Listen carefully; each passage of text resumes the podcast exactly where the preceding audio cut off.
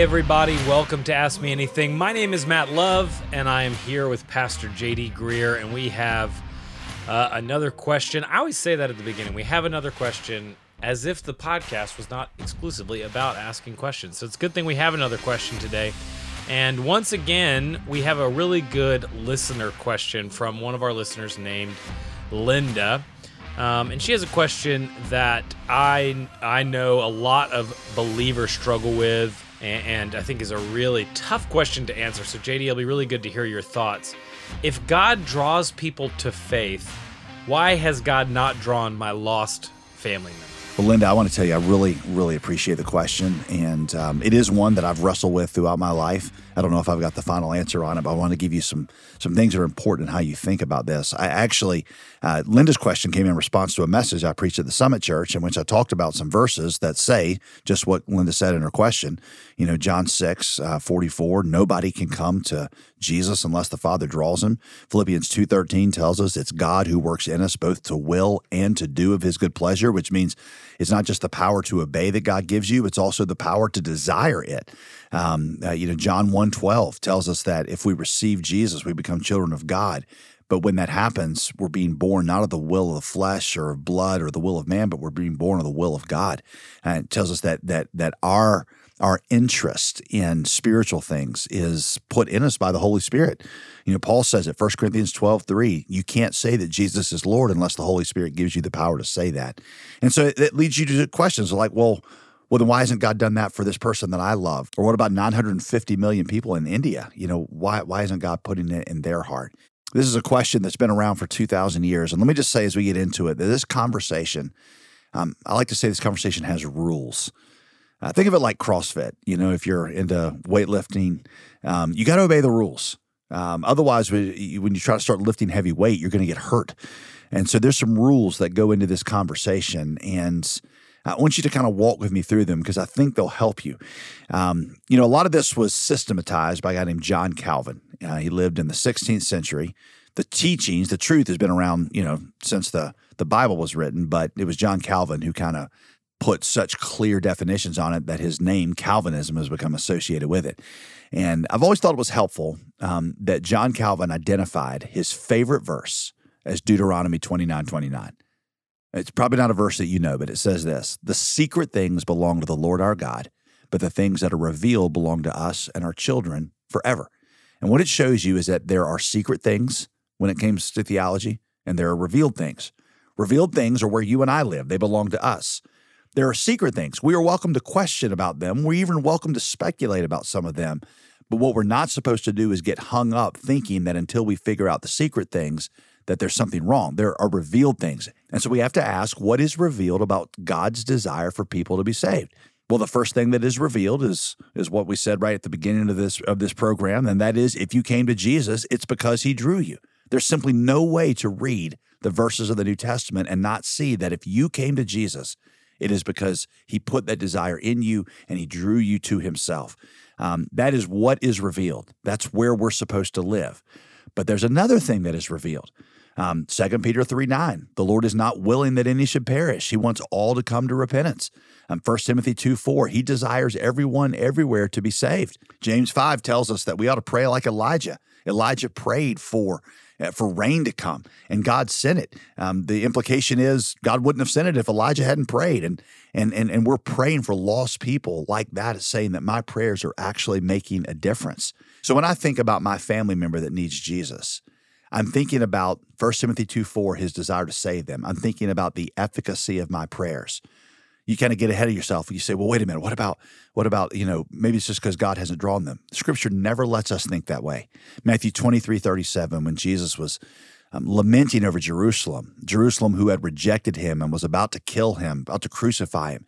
Jesus looked out at, at Jerusalem and he, he spreads out his arms and he says, Oh, Jerusalem, Jerusalem, how many times I wanted to draw you in like a hen gathers her baby chicks. But then he says, But you would not.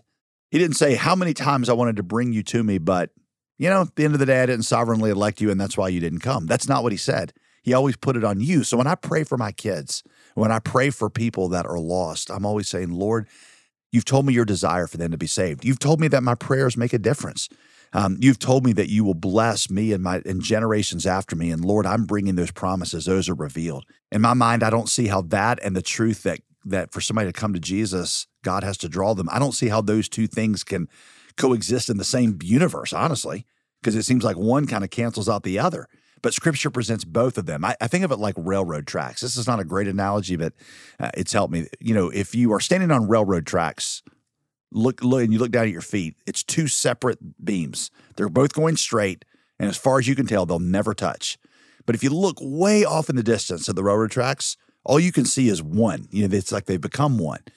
So, what if in eternity there were a lot of things to us that look like they would never touch, never meet, but in God's reality, they do harmonize? That's what we have to do here. We have to we have to accept that both things are true. People only come to Jesus because God draws them and God desires all people to be saved. Our prayers matter and if somebody doesn't come, it's because they are the ones that are doing the resisting. And I know some of you, your your, your minds, your your engineering or your mathematical, your logical mind is like, no, I need resolution on this.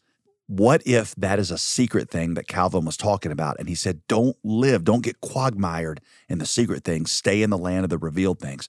Let me use one more analogy that uh, that's helped me over the years. Um, when I was my geometry teacher uh, in the second grade, no, no, I'm kidding, um, ninth grade, I think it was, uh, my geometry teacher you know, uh, geometry, if you can remember back to that kind of math, they flip the question. It used to be that you got a problem. That's the way algebra works. You had a problem, you find the answer. But in geometry, they actually give you the answer, and you have to come up with the, the reasoning steps to get there. It's called a proof. And I remember the first couple times that my teacher assigned me a proof, I went home to work on it and was like, there's no way. There's no way that you, knowing the facts I know, there's no way I can get to this answer here. So I go in the next day, all kind of, you know, irritated, like you gave us something that couldn't be solved. And she would very patiently draw it out on the board. Mrs. Hunter was her name. And she would, you know, and there was always something I forgot, like the transitive property of equality. And I'm like, oh, I forgot the transitive property of equality. And that makes it where I can get to that answer. Eventually, I learned to trust her that that the answer there was a way to get there even if I didn't know all the reasoning steps to it because I'd forgotten some hidden principle that I just you know wasn't wasn't front of mind. So what if eternity is going to be a little bit like that where God explains some of the the principles we just weren't aware of. What I know is that when scripture gives me an answer and that answer is people can only come to Jesus if he draws them and it also tells me he wants all people to be saved. My prayers make a difference. And if they're resisting, it's because of them. And I can keep praying for them that God overcomes that. Um, I can live in the tension of both of those revealed things, even if I don't know how exactly they logically harmonize. And I'm willing to leave that as a secret thing. Um, what I want to emphasize to you, Linda, is you got to play by the rules that Scripture uses. When it comes to thinking about your own future, your own salvation, assurance of why you will stay walking with Jesus, assurance that you have God's help. That's where you're supposed to bring those Calvinistic sounding verses in.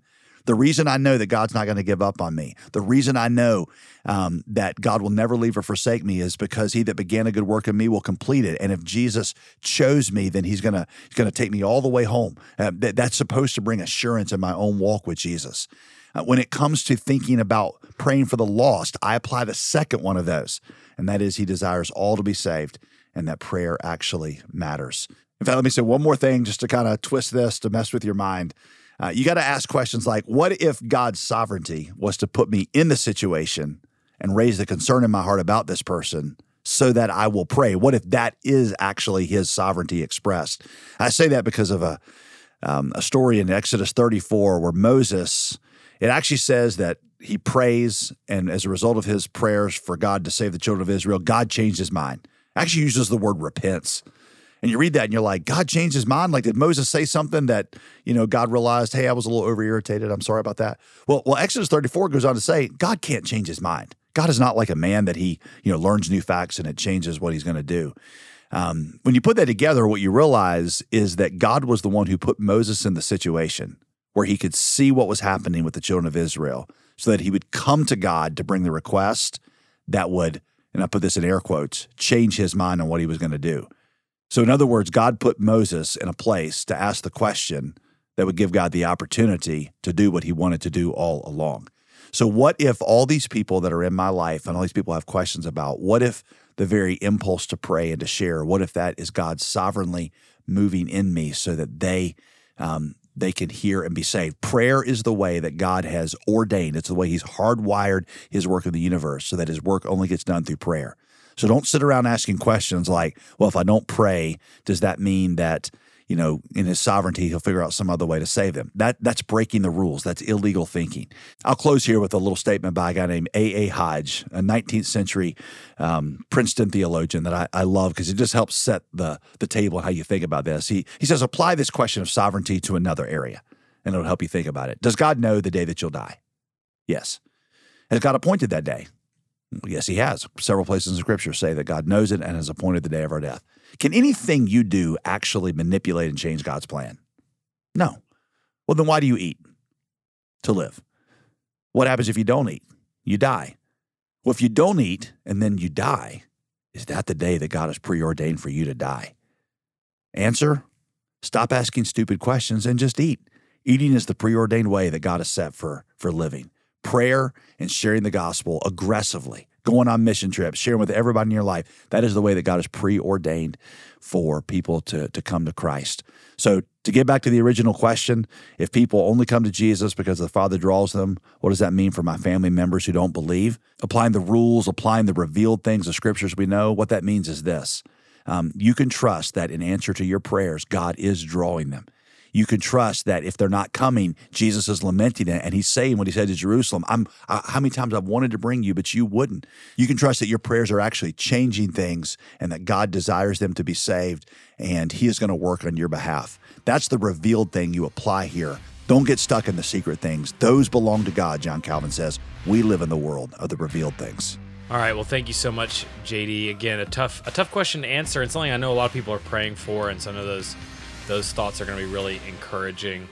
Next week, we have another good question. What is going to happen in the end times? JD's going to give us that clarity. Wow, I mean, this is exciting. I will definitely be tuning in to hear what is going to happen in the end times. And then if you want more from Pastor JD, as always, jdgreear.com is the best place to find sermons and podcasts and articles and all sorts of other information and content from Pastor JD. So we would love it if you would check that out and we'll see you next time on Ask Me Anything.